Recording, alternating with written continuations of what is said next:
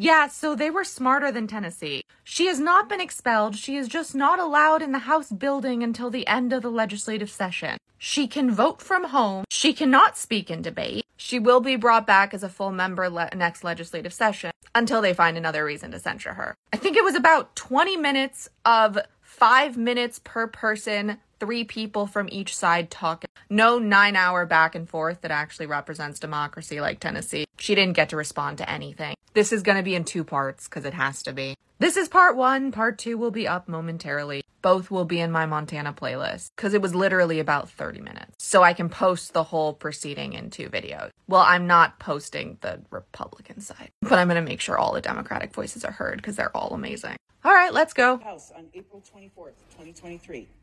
Based upon this finding, the representative shall be disciplined, and the terms of this discipline are as follows.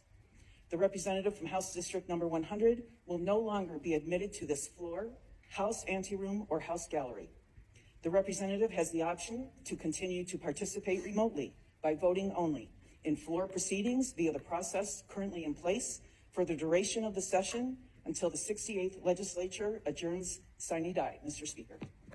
Members, the process will proceed as follows. The majority leader will open on the motion.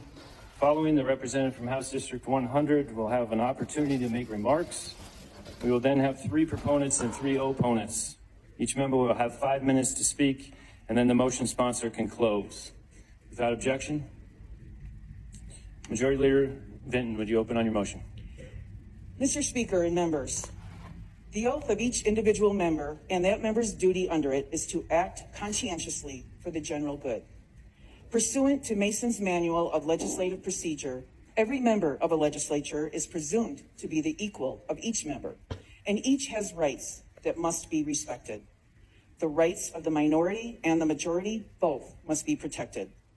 Freedom in this body involves obedience to all the rules of this body, including the rules of decorum.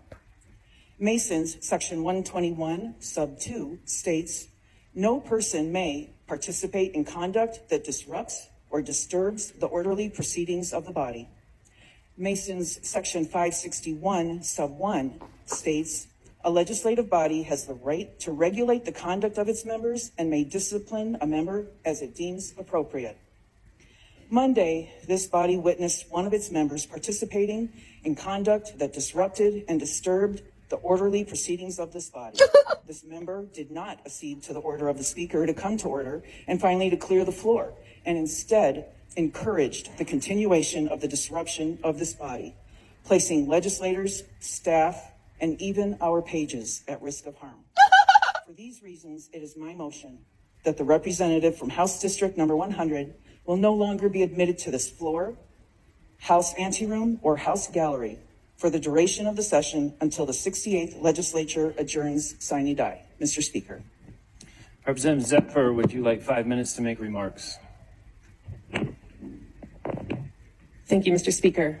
It is my honor today, as with every day in this body, to rise on behalf of my constituents in House District 100 from Missoula, Montana, who elected me to be their representative in the People's House. Today, I rise in defense of those constituents, of my community, and of democracy itself.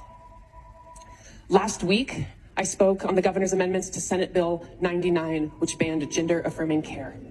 This was a bill that was one of many targeting the LGBTQ community in Montana. This legislature has systematically attacked that community. We have seen bills targeting our art forms, our books, our history, and our healthcare. And I rose up in defense of my community that day, speaking to harms that these bills bring and that I have firsthand experience knowing about. I have had friends who have taken their lives because of these bills. I have fielded calls from families in Montana, including one family whose trans teenager attempted to take her life while watching a hearing on one of the anti trans bills. And in that hearing, our caucus pleaded with the Republican chair of the Judiciary Committee to not allow certain testimony to keep decorum. And we were told a lot of people have a lot of opinions on these things. So when I rose up and said, There is blood on your hands, I was not being hyperbolic. I was speaking to the real consequences of the votes that we as legislators take in this body. And when the speaker asks me to apologize, what he is, uh, on behalf of decorum, what he is really asking me to do is be silent when my community is facing bills that get us killed. He's asking me to be complicit in this legislature's eradication of our community, and I refuse to do so, and I will always refuse to do so. I would also say that if you use decorum to silence people who hold you accountable, then in the name of the, all you are doing is using decorum as a tool of oppression. Additionally, when the speaker disallowed me to speak, what he was doing is taking away the voices of the 11,000 Montanans who, rep- who elected me to speak on their behalf. And when I was continued to not be recognized, what my constituents in my community did is came here and said, that is our voice in this body. Let her speak. Let her speak. And when the speaker gavelled down the people demanding that democracy work, demanding that their representative be heard, when he gavelled down, what he was doing is driving a nail in the coffin of democracy. But you cannot kill democracy that easily. And that is why they kept chanting, let her speak. And why I raised my microphone to amplify their voices, to make sure that the people who elected me here are heard. And that when this body seeks to pass bills that harm our community, that get us killed, that this body is held accountable for those actions. I'm not sure what comes next here, but what I will say is I will do what I have always done. I will rise in support of my community. I will take the hard and moral choice and stand up in defense of the people who elected me to do so and the people in our communities. And I will say I'm grateful for those who stood up in defense of democracy on Monday. And I will also say that I hear everyone. I hear my constituents. I hear your constituents minute. who say thank you for standing up. And while there were comments about safety, I would say that the protest was peaceful. And I would also say that when we talk safety, we think about the safety that our bills bring or don't bring. Because you say there was staff endangered, but I know in this building, in the quiet hallways when it's just me, the staff come up to me and they say thank you. They say thank you for defending our community because they have loved ones who these bills attack, who these bills hurt.